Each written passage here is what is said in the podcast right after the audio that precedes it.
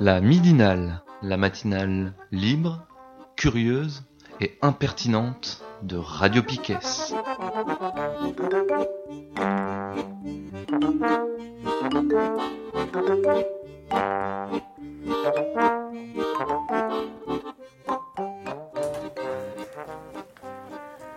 Alors, on est toujours lundi 24 juin, c'est la deuxième partie de cette midinale. Euh, la discussion d'avant, en fait, t'as fait penser, Tiffen, à un livre que tu as Euh, lu oui. sur les violences Alors, policières. euh, ça s'appelle The Hate You Give et c'est de Angie Thomas. Et donc c'est un livre pour jeunes adultes. Alors ça se passe aux États-Unis. Donc l'héroïne elle s'appelle Star, elle a 16 ans et en fait euh, elle vit dans un quartier un peu populaire euh, des États-Unis. Donc euh, bah, y a les gangs, la drogue et tout. Et, euh, elle, elle vit dans un lycée blanc, très chic, un peu. du coup, on voit un peu le paradoxe, parce qu'elle a, vraiment deux vies en fait, la vie au lycée et la vie dans son quartier. Et sauf qu'un un, jour, elle sort de soirée avec un de ses potes. Elle est en voiture et euh, ils se font arrêter par des policiers et son meilleur pote en fait se fait tuer. Et elle est, la seule témoin. Et, euh, et c'est la deuxième fois qu'elle voit euh, un de ses meilleurs potes se faire tuer par un policier. euh, ou par. Non, là, sa meilleure pote d'avant, c'était par un, gang, je crois, c'était une balle perdue. Et c'est la deuxième fois, et du coup, au début, bah, on voit un peu le choc, et puis on se rend compte qu'en fait, la justice n'est pas vraiment faite. Parce que le policier, bah, comme on disait tout à l'heure, il n'est pas. euh, il est pas. euh, inquiété en fait au début et elle elle va elle doit aller voir des procureurs des juges elle va vraiment raconter c'est bah, assez éprouvant pour elle parce que c'est pas évident quoi et euh, donc on va voir comment elle va elle va se battre pour essayer de faire justice et, et comment ça ça va un peu aussi enfin ça implique aussi les gangs parce que euh, ce gars-là qui s'est fait tuer il était impliqué dans des histoires de drogue aussi euh, mais on va voir que c'était juste pour survivre qu'il faisait ça. Et, euh, et du coup, les gangs, ils essayent un peu de s'approprier sa mort, mais c'est un, un peu compliqué aussi. Et du coup, ouais, du coup ça, ça fait vraiment écho à cette histoire de, de violence policière. Bah, parce qu'aux États-Unis, c'est, pareil, c'est aussi les policiers, souvent, les personnes de couleur, elles sont beaucoup plus inquiétées. Et, et c'était, c'est vraiment émouvant parce qu'en fait, on est vraiment dans, dans le cerveau de cette héroïne. Donc, euh, Star, elle, avait, elle a 16 ans, donc avec toutes ses manies, comment elle parle et tout. Et bah, euh, ouais, c'est vraiment très éprouvant et ça fait vraiment écho à ce qui se passe en ce moment euh, avec les policiers, les gilets jaunes et tout. Voilà. Merci. Parfait. Alors, euh, moi, je voulais vous, je vais vous passer quelques extraits d'un web documentaire que j'ai regardé ce week-end, qui euh, se regarde, qui se picore déjà par euh, petits extraits. C'est pas un, documentaire qui dure, euh, je pense qu'il doit avoir plein d'extraits de entre 7-10 minutes qui font qu'à la fin, peut-être que ça dure 1h30 quand on regarde tout, quoi. Mais et c'est sur le syndrome d'Asperger. En fait, donc c'est un web doc, de Leila Marchand et Scléa Salin. Euh, je mettrai le lien vers le site sur le- l'article de la midinale. Et, euh, et en fait, le syndrome d'Asperger, c'est une forme d'autisme. Et euh, alors du coup, j'ai appris qu'aujourd'hui, on parle de, quand on parle d'autisme, on parle de trouble du spectre de l'autisme. Donc euh, en fait, c'est comme un trouble du développement humain caractérisé par des, par des différences de la, des difficultés de l'apprentissage social et des difficultés de communication, avec associés à des comportements stéréotypés et qu'on appelle persévératifs. Va, être, on va comprendre beaucoup mieux après dans les, les, témoignages, mais qu'en fait, euh, dans, dans ce qu'on appelle l'autisme, ben voilà, il y a tout, c'est un, donc ce, spectre-là, il y a des gens, il y a plein de sortes, de formes d'autisme. Et dans ces formes d'autisme, il y a euh, ce qu'on appelle le syndrome d'Asperger, où là, le, le langage est particulièrement euh, bien maîtrisé, par exemple, et, euh, Et en fait, on va entendre plein de plusieurs personnes parler de, de comment qui, qui, ont ce syndrome. Et le premier extrait que j'ai qu'on va écouter, c'est euh, on leur pose déjà la question de euh, euh, est-ce que vous considérez que avoir le syndrome d'Asperger c'est avoir un handicap? Est-ce que c'est un handicap? On va l'écouter déjà. Asperger, on parle souvent, on dit souvent que c'est un handicap, mais quand je suis dans ma chambre, je suis pas handicapée moi. À mon sens, le syndrome d'Asperger, c'est un fonctionnement différent. Euh, c'est une façon de penser qui sort de la norme, qui, euh, c'est un ensemble de, de perceptions cognitives qui, qui, sont, euh, qui sont différentes de, de la plupart des gens. Je pense que le syndrome d'Asperger, donc c'est défini comme un handicap, mais c'est plutôt euh, une manière différente de penser, donc une différence avec des, des points positifs et des points négatifs. Et, euh, les, mais les points négatifs, c'est vrai, peuvent entraîner un problème au niveau de la sociabilisation. Pour moi, c'est une façon particulière d'être au monde, euh, une façon particulière de fonctionner, qui peut dans certaines circonstances être très handicapante, euh, mais qui peut aussi être une force. Voilà, donc je ne considère pas ça nécessairement comme un handicap. Ça dépend vraiment des circonstances en fait. Moi, je dirais que c'est pas un handicap euh, global. Enfin, je pense pas qu'on soit handicapé sur toutes les situations. Encore moins sur ce qu'on aime faire ou ce qu'on, dans la chose dans laquelle on est bon. Et, avec un petit peu de coup de pouce, euh, ça peut être. euh, ça peut se vivre très bien, quoi. dans la façon dont les choses marchent, dont on veut que les gens marchent, et au monde qui nous entoure, c'est handicap. Parce que on est moins qualifié, apte à comprendre ceci ou faire cela que d'autres. Sur ce point-là, on est handicapé. Mais c'est aussi. Enfin, et ce handicap, c'est- la source, c'est la façon dont on voit les choses. Je suis fière d'être Asperger. Pourquoi? Bah, parce que c'est quand même euh, extraordinaire.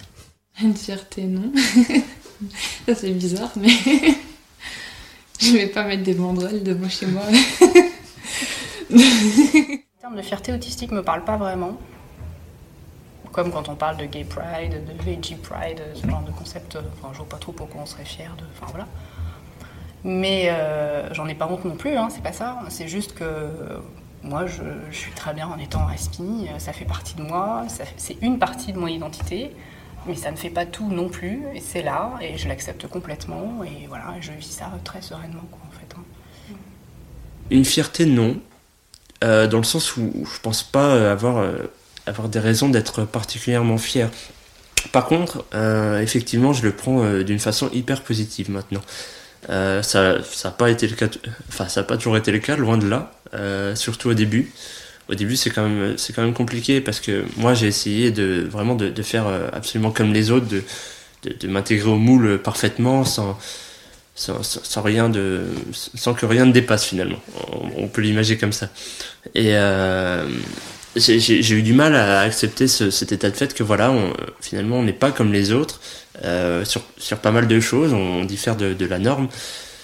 Euh, maintenant j'ai eu le temps d'évoluer là-dessus j'ai eu le temps d'apprendre de, me rendre compte de, de pas mal de choses. Et euh, je, suis quelque part je suis heureux comme je suis maintenant. Si, si on me proposait euh, enfin si j'avais le choix je resterai comme je suis, euh, aspi avec tous les tous les défauts que ça comporte, mais aussi avec euh, avec les qualités que ça amène, avec euh, avec ma façon d'être euh, actuelle, euh, je, je ne changerai rien. C'est pas que je sois fière ou quoi que ce soit, parce que je pense pas qu'on soit fier de- d'un truc qu'on n'a pas choisi, qu'on n'a pas contribué à fabriquer non plus. Mais hum, je, je l'assume en tout cas et j'ai pas de soucis parce que c'est simplement moi, enfin en tout cas une partie de moi. Je me définis pas que non plus que par ça. Parce que le vécu, l'histoire est tout aussi important que, que ça quoi. Je le vis comme, comme un moi. Je suis, je suis moi, François de l'Épée. Et je me résume pas à l'Asperger. Je, enfin, pour moi, c'est une erreur. Et ça vaut pour quelle que soit ta condition. On, on est des gens, on est des, des ensembles compliqués. Qui, on, peut, on peut réduire personne à une seule chose. On peut pas dire t'es Asperger, t'es, euh, je sais pas, euh, algérien, homosexuel, juste musulman, belge, américain, noir. Réduire quelqu'un à ça, c'est faussé. Parce qu'on est la somme de plein de choses. On est la somme d'un milieu culturel, de, de nos parents, de nos influences, euh, du milieu, tout ça. Et dire juste être un Asperger, c'est faux. Je pense que le monde gagnerait énormément à être ouvert sur la différence en général. Sur les autistes, bien sûr, mais sur toutes les différences finalement. Euh, parce que, parce que on peut dire quelque part que le que, que l'autisme euh, c'est vraiment un handicap social et sociétal. C'est-à-dire que quand on reste tout seul, on n'a aucun handicap. Euh, on fonctionne parfaitement. C'est la société actuelle et les conditions dans lesquelles on vit qui font que voilà on, on a des on a des difficultés euh, avec les autres et avec euh, avec ce qui nous entoure mais oui bien enfin si le monde pouvait évoluer à ce niveau-là c'est sûr que ça, ça apporterait énormément à tout le monde je pense Trouver sa place dans la société, c'est quoi C'est être, est-ce que avoir un poste, euh, avoir ce que la société voudrait de toi que tu es, donc la voiture, la maison, les enfants Est-ce que c'est trouver une plénitude euh, en tant qu'individu Quel cas, t'as pas besoin de tout ça Ça fait un peu lieu commun, mais je pense quand même que euh, la diversité est une richesse. Et je pense que les non-autistes auraient beaucoup à apprendre de nous, de notre façon de fonctionner, de notre façon de percevoir le monde. Et, oui, ça serait pas une mauvaise chose si, si on était inclus dans la société. Quoi. Je pense que c'est indispensable. On peut plus. enfin, on peut plus, euh, voilà, mais, ça c'est à tous les niveaux. On est vraiment dans une société qui exclut énormément. euh, voilà, on va mettre euh, certaines catégories de personnes dans des banlieues, en dehors de la ville, on va mettre les personnes handicapées dans des institutions, enfin voilà, je pense que ça ne peut pas fonctionner comme ça. Après, on s'étonne qu'il y ait des, révoltes, des, soulèvements et, qu'on soit voilà, dans une société dysfonctionnelle, mais il faut inclure hein, les gens, il faut les inclure. hein, C'est, voilà, pour moi, c'est évident. Donc voilà, ce premier extrait, je le trouvais intéressant de le diffuser parce que ça rappelle que euh, on n'est pas finalement handi- handicapé, mais toujours en situation de handicap et que c'est l'environnement euh, qui fait que il y, a, y a- des situations dans lesquelles on est euh, et, d'ailleurs, euh, les témoignages qui vont suivre, en fait, après, euh, je trouve, euh, euh, je sais pas comment dire, mais euh, nous, je pense que tout le monde va se reconnaître à un moment donné euh, dans les questions qu'on se pose euh, chacun et, les situations qu'ils décrivent, en fait, quelque part, on les connaît, sauf que elles ont un certain paroxysme avec le syndrome, mais voilà. Alors, une- pour comprendre un petit peu déjà euh, comment on leur demande co- de- d'expliquer comment marche euh, leur cerveau. Alors comment comment il fonctionne. On va écouter euh, le deuxième ex donc cet extrait là.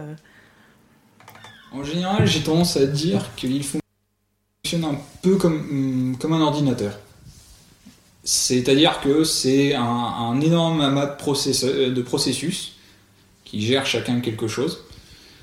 Ce qui fait que j'ai réussi à développer des processus euh, de sociabilisation, d'adaptation, de ceci, de cela.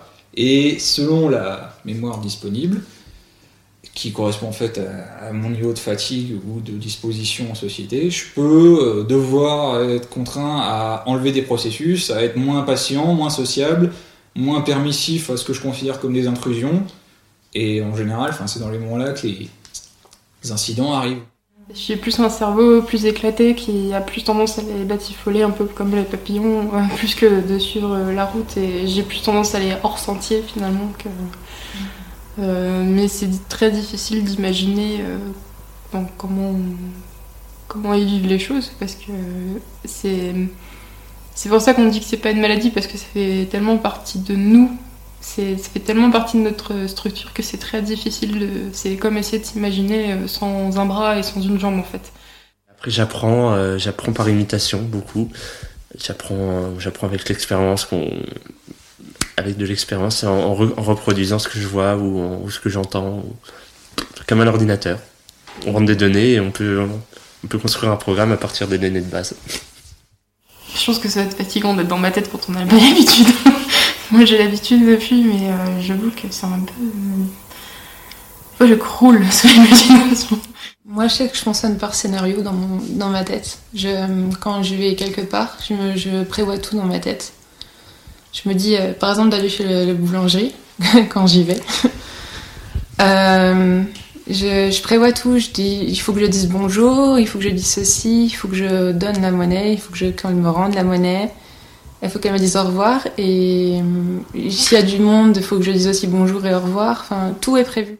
Ça passe par des chemins différents, quoi. C'est un autre circuit, je pense que, que les personnes euh, non autistes, en tout cas.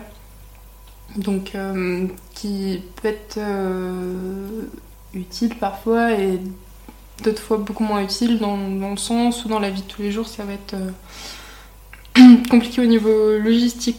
Par exemple, euh, une personne, euh, les autres personnes vont faire ça pour faire une action, simplement ranger quelque chose et tout. Moi, ça va être plus ça, ça va être ça, ça. Enfin, puis il y a quelqu'un qui va me dire euh, Ah, mais il fallait faire comme ça. Ah, oui, oui, je viens de gagner 10 minutes, mais c'est plus un problème de réflexion, d'organisation. Mon cerveau fonctionne dans les extrêmes. Quand il s'agit de traiter de l'information, et particulièrement de l'information lettrée, je vais être hyper efficace. Donc je peux lire voilà, plusieurs articles scientifiques à la suite, etc. Tout de suite, j'arrive à dégager, mais que ça soit. Ça peut être dans des articles, ça peut être dans des films, dans des spectacles, dans plein de choses. J'arrive tout de suite à dégager les patterns, les schémas qui émergent et qui se répètent. J'arrive tout de suite à synthétiser, à, prendre de la hauteur. Enfin bon, donc à ce niveau-là, mon cerveau fonctionne très très bien. Et pourquoi? Certainement parce qu'en fait, j'ai une pensée en lettres. C'est compliqué à expliquer, donc certains d'entre nous ont une pensée en images, moi j'ai une pensée en lettres, c'est-à-dire que quand je parle, quand on me parle, ou quand il y a bah, voilà, une, voix qui s'exprime, quelle qu'elle soit, d'où qu'elle vienne, ça va s'inscrire comme des sous-titres en fait, et c'est comme si je, lisais un livre. Donc ça me demande aucun effort, c'est pas du tout, enfin c'est pas du tout problématique pour moi. C'est juste une forme de pensée. C'est comme ça que mon cerveau fonctionne. Donc tout est traduit de façon euh, écrite euh, dans ma tête euh, en instant T, avec les accords qui vont bien, l'orthographe et tout. Donc voilà, donc je pense que c'est pour ça que ma grande force se situe vraiment au niveau de la lecture et de l'écriture, et que ça c'est vraiment quelque chose que j'essaye de cultiver parce que parce que voilà ça ça fonctionne très très bien. Et à l'inverse, tout ce qui a trait aux relations sociales, ça ne fonctionne pas. donc, euh, donc là, à ce niveau-là, mon cerveau ne fonctionne pas bien du tout. Euh, disons que c'est pas intuitif, c'est pas inné, et que ça me demande une vraie gymnastique pour comprendre euh, les relations sociales, l'implicite, le double sens, etc. Bon, après, il y a plein d'autres extraits où ils expliquent euh, où ils, le, comment dire, le rapport au sens euh, qui est hyper aigu. Beaucoup disent avoir très euh, être très sensible au bruit, euh, être euh, voilà, des sens euh, beaucoup plus sensibles. Alors ça va être de tous les goûts, des dégoûts très très forts, des plein de choses, une hypersensibilité sensorielle. ce qu'ils elle, la, ce qu'elle a expliqué la fille sur le, elle voit écrit ce que les gens disent on appelle ça de la synesthésie en fait, le, qui est deux sens comme ça qui se mélangent. Alors certains voient des couleurs euh, associées à des, des nombres, il y a plein de, de choses comme ça. J'ai pas retenu ces extraits-là parce que ce qui m'intéressait plus, c'était le côté euh, ce qu'elle dit à la fin. Donc, euh, euh, en fait, en gros, j'ai une sorte de machine intellectuelle hyper forte, mais alors je ne comprends rien aux interactions sociales. Et il y a les deux extraits suivants là, il y en a un sur les émotions et un autre sur les interactions où je trouve que ça dit beaucoup de choses de, notre quotidien en fait et euh, de la façon de fonctionner de l'être humain. Donc on va écouter euh, le, le, les témoignages autour des émotions, la difficulté de compréhension des émotions, de ses propres émotions comme de celles des autres. Alors moi en fait je vais euh, seulement percevoir les, les, émotions très basiques, que ce soit les miennes ou celles des autres. Donc je vais percevoir euh, la tristesse, je vais percevoir euh, la joie, je vais percevoir la colère, mais tout ce qui est plus subtil, alors là, je vais passer complètement à côté. Peut-être les émotions un peu plus complexes, ou les situations un peu, enfin pas tendues, mais plus, plus conflictuelles. Je pense que, enfin, c'est un peu plus complexe. Enfin, après, je vois si quelqu'un est joyeux, triste ou tout ça, et euh, je vois, je pense qu'à la longue, j'ai compris où est-ce qu'il fallait ne pas appuyer. Euh, éviter de faire la blague à ce moment-là. Alors, ce que je sais reconnaître, ce que je reconnais facilement, c'est quand une personne n'est pas dans son état émotionnel normal. C'est-à-dire que par exemple à, son visage, à son, à sa façon de sourire, ou je suis, surtout si c'est une personne que je connais bien, je suis capable de le voir quasiment tout de suite. Par contre, je sais pas pourquoi, enfin, je, je, je, peux pas savoir pourquoi, et même parfois je sais pas ce qu'elle a, enfin, ce que la personne a. Je sais pas si elle est triste, si, euh, si elle est en colère, si, euh, s'il y a quelque chose qui l'agace, si, si, je sais pas. Et, dans ce cas-là, j'ai besoin d'explications. Mais comme je suis attentif aux détails, je vois ce qui change dans, dans l'expression faciale, on va dire, de la personne. Je vois leur visage quand je le regarde que qu'elles sont Ouais, je, pense que je le vois à peu près, mais c'est. Certaines fois, ça n'a pas marché. Certaines fois, j'étais un peu à côté. Je me suis déjà re retrouvé à côté de personnes très tristes euh, sans me rendre compte. Ça, m'est déjà arrivé, euh, que ce soit de ma famille ou des amis d'ailleurs.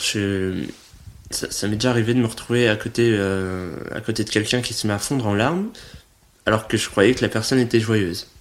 C'est vrai que quand c'est plus faible, quand c'est de l'agacement, euh, je le vois moins. Mais quand c'est vraiment de la tristesse, oui, là, je vais le voir. Dans les tests du CRA, donc euh, Centre de ressources autisme, dans les, euh, il y avait un exercice là-dessus, donc reconnaître à travers les yeux. Apparemment, j'étais à peu près dans la moyenne, mais j'ai des problèmes dans le sens où quand je vois que quelqu'un a l'air contrarié, si je suis dans la même pièce, automatiquement, je vais penser que c'est de ma faute. La première émotion que je vois, ça va être la colère. Je sens que quelqu'un est en colère. Mais je vois pas ce qu'il y a derrière. Et bien souvent, derrière, il y a autre chose. Si la personne est en colère, ça peut être parce qu'elle est vexée, par exemple. Soit parce que j'ai fait quelque chose qu'il fallait pas, ou voilà. Et moi, je vais m'en tenir juste à la colère. Je vais pas réussir à déchiffrer ce qu'il y a derrière. Donc tout ce qui est un peu subtil, ça passe complètement à côté. En tout cas, chez moi, quand, quand j'ai du mal à les exprimer. Mais je sais quand ça va bien, quand ça va pas. Enfin, surtout quand ça va pas. je dirais pas que pré-diagnostic, j'avais du mal à nommer mes émotions, mais disons que je suis peut-être un peu plus consciente euh, du, de l'importance de, de l'auto-analyse. Mes propres émotions, j'arrive à les comprendre quand c'est des émotions basiques, mais souvent quand même avec un temps de retard. Mais quand c'est des émotions plus subtiles, je suis en auto-analyse, je me dis, là je sens que je suis pas comme d'habitude, je, voilà, je suis pas bien, ou mais qu'est-ce qui m'arrive? Et pourquoi, pourquoi je suis comme ça? Et donc, à force de réfléchir, euh, au bout d'un moment, j'ai dit Ah oui, c'est parce qu'il s'est passé ça, et ça m'a fait ça, et c'est ça que je ressens, ok, et voilà. Mais j'ai du mal à décoder, et souvent je décode avec un temps de retard. Je suis trop dans l'analyse, euh, et du coup, je passe à côté de choses, ou au contraire, je surjoue euh, des choses. Enfin, pas surjoue, mais comment dire ça? Sur. euh, interprète des choses. Par exemple, quand il s'agit de réconforter quelqu'un, ben, comment? Je me sens parfois un peu empruntée parce que euh, euh, ce qui me réconforterait moi, c'est pas ce qui réconforterait d'autres personnes, quoi. Par exemple, bon, serrer quelqu'un dans ses bras, euh, j'ai pas horreur du contact, mais bon, pour moi, je dirais que je suis moins, ça m'affecte moins que, d'autres, quoi.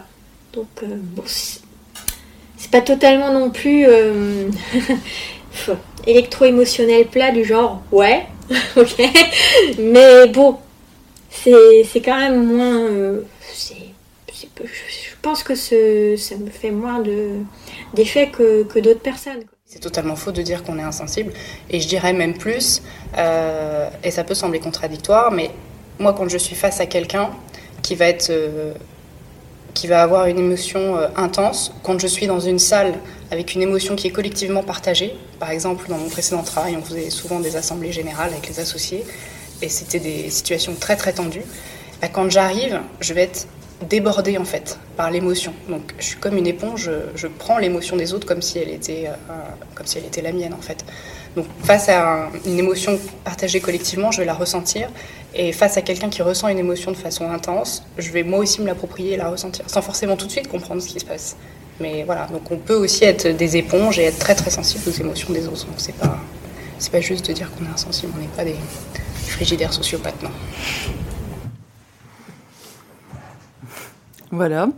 Euh, je trouve, enfin moi ça me pose des questions sur euh, les normes euh, sociales, tout ce langage non verbal auquel on est habitué, auquel on qu'on apprend en fait à déchiffrer euh, au cours de nos vies.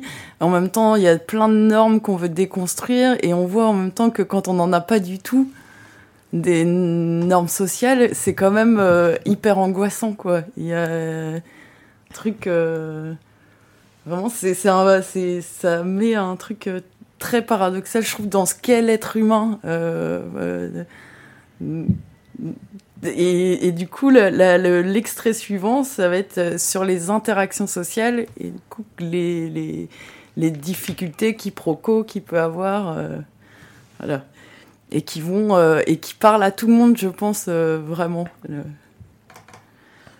Être, être Asperger, c'est un peu comme, comme aller au Japon sans connaître ni la langue ni les coutumes du pays. Et c'est euh, un apprentissage forcé sans, sans les outils euh, de départ. Le plus gros problème, c'est de savoir, quand j'ai parlé une ou deux fois avec quelqu'un, par exemple dans le bus, euh, savoir si je dois aller euh, dire bonjour, euh, ou si je dis juste un petit bonjour, ou, que, ou alors si je vais carrément serrer la main, euh, ou tout simplement, euh, enfin, les, choses comme ça sont, euh, ça peut être gênant. La plupart des, des personnes euh, Asperger que je connais, et moi y compris, rien que le fait d'entamer une conversation, ça pose déjà problème.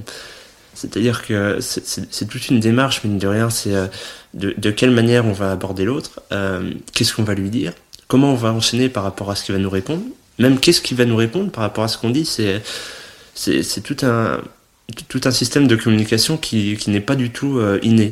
Bah, les, les outils, par exemple, euh, par exemple, regarder dans les yeux, ça c'est un exemple. Qu'est-ce que j'ai euh, Par exemple, si euh, bah, tenir une conversation, laisser l'autre parler aussi. Mhm. Voilà, pas, pas couper la parole. Mais ça, ça j'ai progressé assez vite. Elle a- ça n'a pas duré très longtemps. Hein. J'ai dû pas mal apprendre à saisir pour euh, bon, déjà les tics de visage, euh, la proximité, enfin les, les règles de proximité et euh, d'intrusion ou non intrusion dans une conversation, ça peut toujours me poser quelques petits problèmes ça. dans une discussion à plusieurs personnes, un débat ou quelque chose comme ça, euh, quand, c'est pas du type celui qui lève la main à la parole, quand c'est du type euh, des gens qui parlent, là je, je comprends pas les, euh, les manières, les modes pour prendre la parole. Et ce qui peut se passer fréquemment, c'est que comment soit je peux couper la parole ou la garder trop longtemps sans m'en rendre compte, ou soit au contraire ne pas parler et dans ce cas euh, en intérieur être un petit peu euh, stressé ou gêné à cause de ça. faut savoir rebondir, faut savoir, euh, faut sa- euh, enfin, c'est le principe de l'écoute active finalement, c'est euh, réagir par, par rapport à ce que l'autre dit.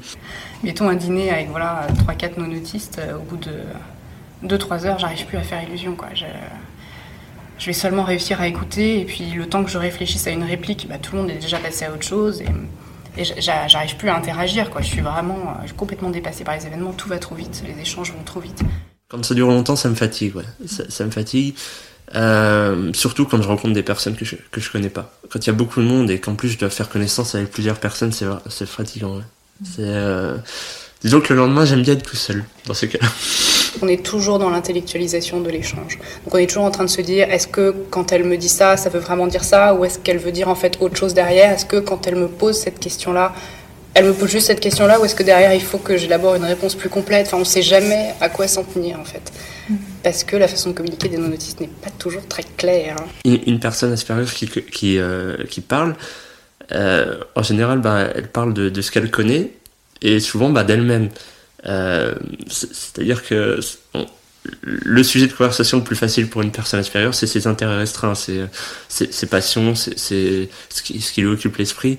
Euh, et euh, il faut savoir, euh, faut savoir s'intéresser à l'autre, faut savoir euh, euh, être avenant, lui demander, euh, enfin l'interroger sur sur ce qu'il fait lui, sur ce qui euh, sur ce qui lui plaît, sur ce qui l'intéresse. Et c'est pas c'est pas vrai, c'est vraiment c'est vraiment pas inné comme euh, comme démarche. On peut aussi avoir des paroles parfois un peu vides, quoi, euh, du genre euh, oh c'est triste, euh, c'est, etc.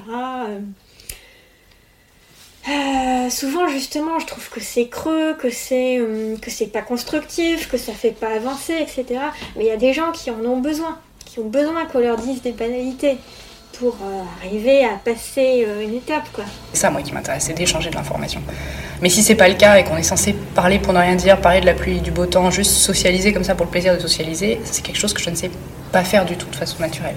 Donc j'ai appris voilà, que euh, ce qui se fait dans ces cas-là, c'est qu'on peut demander par exemple à la personne bah, qu'est-ce que tu as fait ce week-end, même si ça ne m'intéresse pas, mais voilà, on le fait.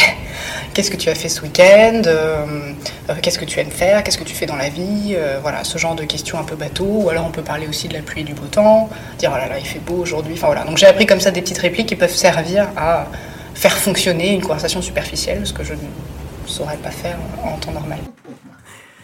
Voilà, c'est mon moment préféré. Donc euh, souvent, il y a, là on n'a pas entendu, mais souvent quand ils parlent de, de, des non-autistes, ils disent aussi les neurotypiques. Et donc, euh, ça fait bizarre de se faire euh, appeler neurotypique. Et, et c'est vrai que ce truc de la conversation pour la conversation, c'est quelque chose qu'on fait beaucoup. Il y a beaucoup de moments où on se parle pas vraiment, on n'échange rien sur du fond. Et on a toujours un peu cette tension je trouve que ça, ça m'amène aux discussions aussi qu'on a au sein des collectifs souvent. Et euh, au sein de Piquet, on l'a eu assez récemment sur euh, un peu euh, le, côté avoir du plaisir à être ensemble, la sociabilisation, vraiment pour la sociabilisation. Et en même temps, bah, le truc, ce qu'ils appellent intérêt restreint, là, avec euh, bah ouais un objet euh, un truc avec dans lequel on a envie d'avancer euh, d'être efficace d'être je sais pas quoi d'être de d'avoir une action vraiment concrète. Et que cette tension là on la retrouve à travers leurs témoignages et quelque chose de ouais il y a, on a tous ce sentiment des fois de perdre son temps ou de pas savoir quoi dire au, boulanger ou à la boulangère, euh, de euh, voilà. Et en même temps, bon, en sachant que c'est pas tout à fait les mêmes implications au quotidien, quoi. Mais, euh, mais voilà. J'ai un tout tout dernier extrait. On a le temps, hein, puisque. Parce que vous avez rien foutu. Voilà. ben, je, je, je dis bon, c'est juste parce que ça parle d'amour c'est toujours les mêmes personnes qu'on va entendre, mais là, c'est, ça parle d'amour et je trouve que ça fait, c'est chouette aussi. Bah, personnellement, euh, sur le plan amoureux, je, n'ai eu personne pour le moment euh, dans ma vie. J'ai, eu personne, honnêtement. J'ai jamais eu. Euh, voilà, j'ai jamais embrassé une fille du tout. Ça m'intéresserait, mais bon, je je, je, laisse le temps faire, quoi. Je préfère mieux les laisser les, choses progressivement venir, venir, voilà. J'espère que ça m'arrivera un jour quand même. Il n'y a pas de raison. Non, non, non. Des expériences amoureuses malheureuses, ouais, il y en a eu. Des, des trucs euh, assez destructeurs, mine. Qui, pareil, enfin, sont formateurs, mais ont été une souffrance euh, à, l'époque. Euh, au niveau des relations amoureuses, ben c'est bah, c'est très très compliqué, on va dire. on, m'a déjà dit, enfin, rapport à la jante féminine, on voit que t'es en chasse. voilà, c'est clairement c'est pas simple. Ça fait partie des choses dont, sur lesquelles je sais que j'ai encore des problèmes. L'approche et la, bien la séduction, pas la drague, parce que ça c'est encore un truc que ça m'intéresse pas les relations amoureuses ne sont faciles pour personne. Ça, j'en suis bien conscient. Je pense que pour les personnes autistes et, notamment les personnes Asperger, les relations amoureuses, c'est, euh, ça, tient quasiment de l'impossible. en tout cas, le, démarrage, la, phase, euh, on va dire, rencontre, euh, échange et, on va dire, avant d'être ensemble finalement. Les gens classiques essayent d'éviter d'être avec des gens qui sont qui sont différents. Quoi. Enfin, voilà, du coup, j'ai essayé de compenser euh, en faisant beaucoup de sport, par exemple, même si maintenant je me suis un peu laissé aller. Enfin, trouver des astuces euh, comme ça, euh, mais c'est. Ou essayer de m'habiller un peu mieux, mais c'est difficile. De... Ça a quand même été beaucoup plus difficile que pour les gens normaux. Ils essaient de copier les gens qu'ils voient et qui ont des, du succès en drague, sauf que souvent ce sont des gens qui, qui ont beaucoup de bagou, qui ont du. Voilà, ils ont, qui ont plus que. C'est pas des choses qui, qui se copient. C'est dur aussi, enfin, c'est à nouveau, euh, je parle dans, dans, cette histoire de séduction, de, de, voir, de distinguer l'intérêt de l'attraction. Qu'on peut très bien enfin, s'entendre bien avec quelqu'un, euh, cette personne nous apprécie, nous estime, apprécie de passer du temps en compagnie, sans avoir une attraction derrière. À quel moment t'as envie de passer plus que du temps en ma compagnie? Et comment est-ce que moi je suis censé comprendre que? C'est tellement rempli de codes, de sous-entendus, d'implicites, de, règles à respecter, euh, de, trucs à pas faire que, que, finalement, euh, on ne sait pas faire. On est, euh, on est très très à côté, de, à côté du sujet. La première expérience qui était en gros le premier amour vraiment niaiseux et, dégoulinant, ouais, ça clairement, enfin, je voulais pas, enfin, je voyais pas qu'on me disait de, freiner des cas de fer je continuais à me taper la tête dans le mur. Je sais pas s'il y a une histoire de signe ou pas que j'aurais, que j'ai pas capté en étant supérieur. Je parle de signe parce qu'à l'époque, euh, quand, un peu avant que ça, ça se brise, il m'avait demandé si, le- si je remarquais pas des choses ou des trucs comme ça. Alors, d'après une amie, c'est tous les garçons qui comprennent rien aux femmes. Moi, des, des relations amoureuses, j'en ai qu'une. Euh, ça s'est mal passé en plus. Voilà, Il y, a- il y a des choses que visiblement j'ai pas compris, j'ai pas su voir, euh, je, je sais pas. C'est toujours les gens qui viennent vers moi. C'est- Enfin, c'est rarement le cas que j'aille faire quelqu'un. On va dire que je suis sortie euh, une fois et demie avec quelqu'un. Mais euh, c'est une amie qui savait que la personne me plaisait, qui a été le voir. Alors là, je me sentais pas du tout à l'aise parce que moi, je n'étais pas au courant.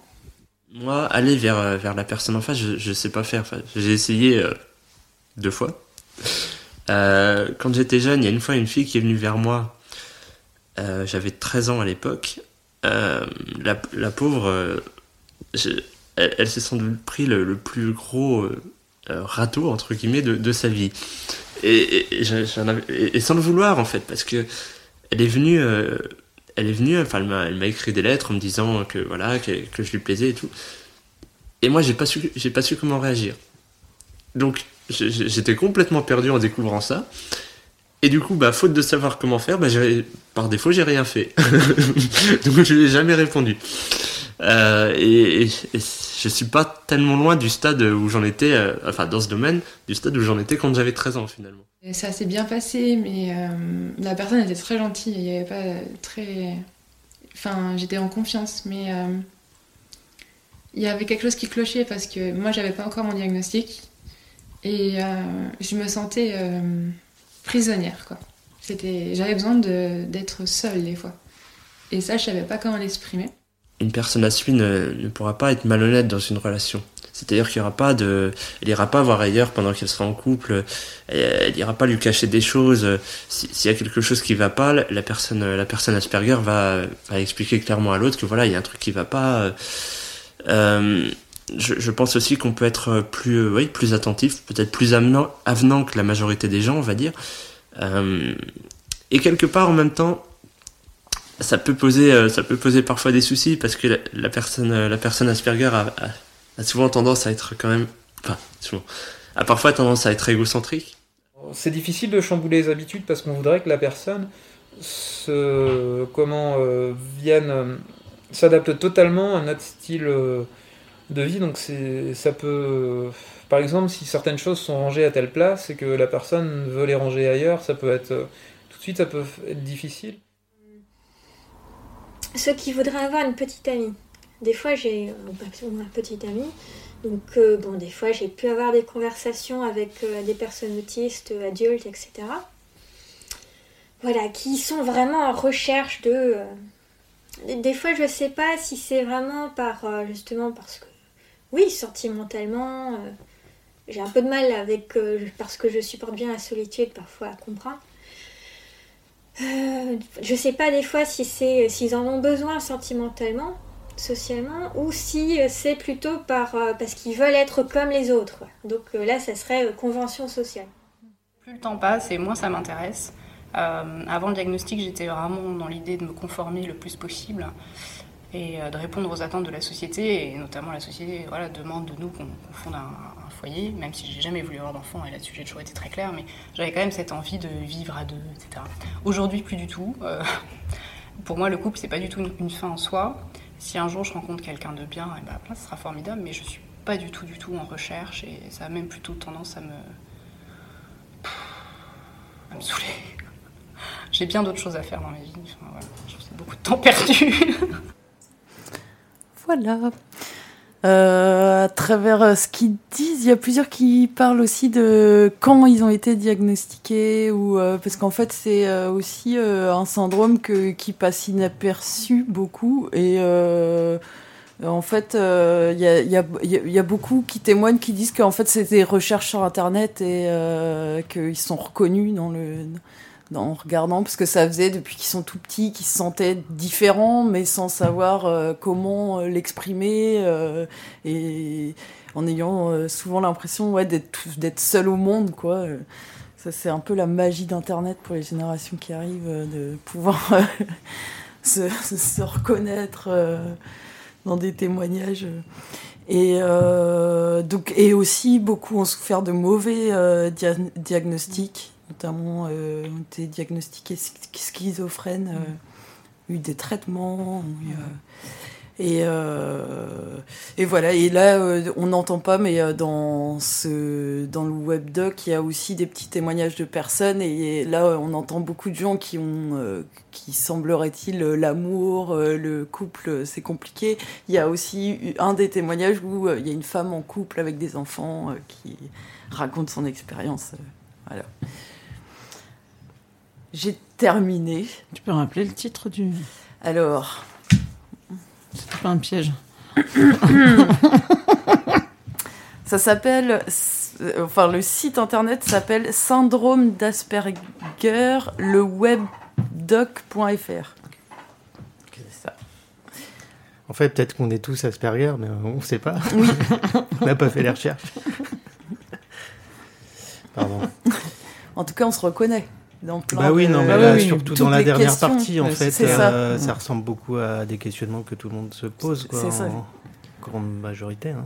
Et sur. euh, après, ce, enfin, ce qu'on disait en écoutant tout à l'heure, sur euh, comment ils identifient leurs émotions, comment, comment ils arrivent à mettre des mots sur euh, l'interaction avec les autres. Il y y a aussi la différence, c'est que avec ce diagnostic, ils se posent ces questions-là. Et, euh, et enfin, je veux dire, euh, nous, on se les pose pas forcément, et on devrait peut-être se, se- Tout le monde a intérêt à, À se poser ces euh, questions-là, ouais. ces, ces questions-là, ouais. Surtout, surtout les flics. Pardon. À moins peut-être que les flics sont recrutés en ayant un syndrome particulier. Ouais. On ne sait pas. Non, bon, pardon. Peut-être. Ouais. faut un possible. concours, tout ça, donc euh, Mm. peut-être. Une petite pause Ouais. Ah oui, euh, on va écouter une chanson un peu triste euh, d'Anne Sylvestre qui s'appelle Un mur pour pleurer parce que en fait sur certains aspects euh, il y a des ce truc de finalement on se parle pas beaucoup en ayant l'impression de se parler Euh, quand ça m'arrive euh, et quand ça m'agace, euh, et ben je pense à cette chanson d'Anne Sylvestre. Et bon, je la trouve un assez triste, mais euh, très très juste. Et je sais pas ce qu'on va écouter après. Et après, c'est suivi de l'être humain et le réverbe. De Rosset. Et on revient pour la dernière partie. À tout de suite.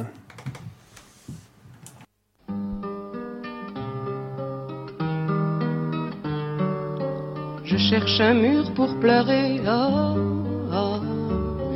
Je cherche un mur pour pleurer. ah, ah. On ne pleure plus, paraît-il. On avale tout, c'est facile. On ne dit plus rien lorsqu'on vous crache dessus. On reste serein, la colère c'est mal vu. On est poli, poli. On tend son cul. Merci. Je cherche un mur pour pleurer. ah, ah. Je cherche un mur pour pleurer. ah, ah. On ne s'aime plus, paraît-il. On dit que l'amour est fragile. On est très moderne, on laisse sa liberté. Mais on fait les poches aussitôt le dos tourné. On est copains, copains. On ne se raconte rien.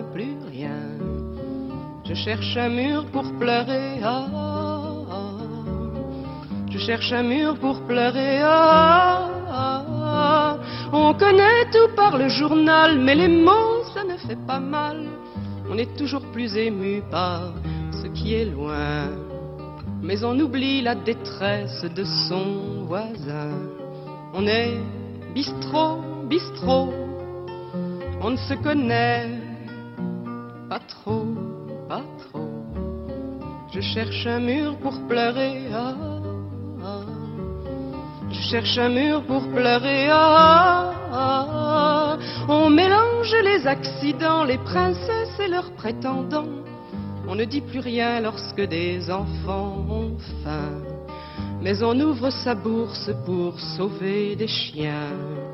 On est toutou, toutou. On a bon cœur. C'est tout, c'est tout. Je cherche un mur pour pleurer. ah, ah. Je cherche un mur pour pleurer. ah. On ne pleure plus, paraît-il. On rigole et c'est plus facile. On n'écoute plus les poètes, les errants. On leur dit taisez-vous, vous n'êtes pas marrant.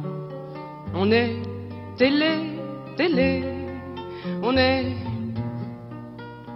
fatigué de penser. Je cherche un mur pour pleurer. Ah, ah. Je cherche un mur pour pleurer. Ah, ah, ah. On va à la messe au caté, ou bien on bouffe du curé. Mais on chante en chœur, il est né, le divin enfant. On va tous ensemble au muguet quand il est blanc. On est païen, païen. Dieu reconnaîtra les siens, c'est bien. Je cherche un mur pour pleurer. ah, ah. Je cherche un mur pour pleurer. ah, ah. On est toujours comme on n'est pas. Un jour c'est triste, un jour ça va. On essaye bien, mais on n'a jamais le temps. On croit tenir la fleur et on meurt mécontent. On est paumé, paumé. Si on pouvait s'aimer, s'aimer. Être ensemble pour pleurer. Ah, ah. Avoir le temps de pleurer. Ah.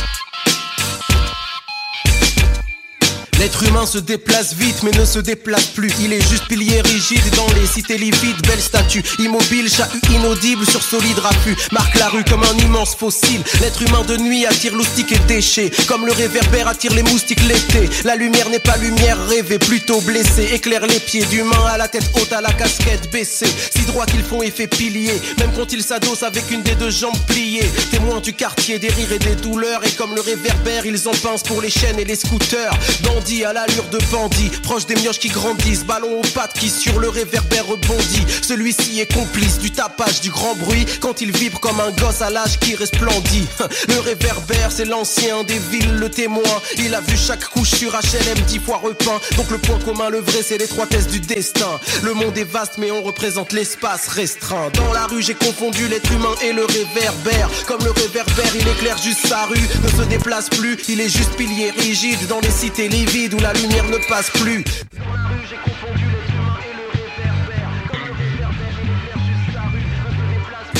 juste pilier rigide dans les palais livides où la lumière ne passe plus. Les gens ne sont pas reconnaissants, pissent sur les réverbères alors que la nuit lui demande le fluorescent. Ne sont point reconnaissants, ignorent l'humain indécent alors que la nuit lui quémande le stupéfiant. L'être humain et le réverbère sont complices de l'ingratitude, d'où cette attitude, droit et fier par habitude. La rue qu'il surveille de haut les rend droit pour l'altitude, mais la tête penche vers le sol par lassitude.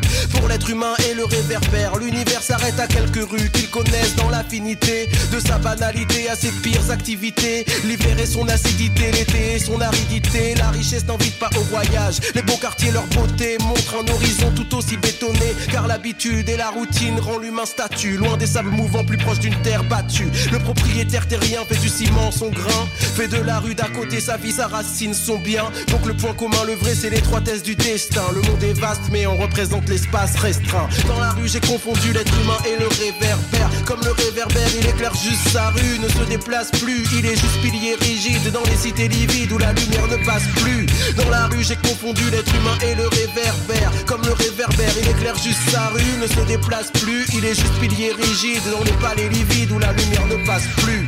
Dans la rue, j'ai confondu l'être humain et le réverbère. Comme le réverbère, il éclaire juste sa rue, ne se déplace plus. Il est juste pilier rigide dans les cités livides où la lumière ne passe plus. Dans la rue, j'ai confondu l'être humain et le réverbère. Comme le réverbère, il éclaire juste sa rue, ne se déplace plus. Il est juste pilier rigide dans les palais livides où la lumière ne passe plus.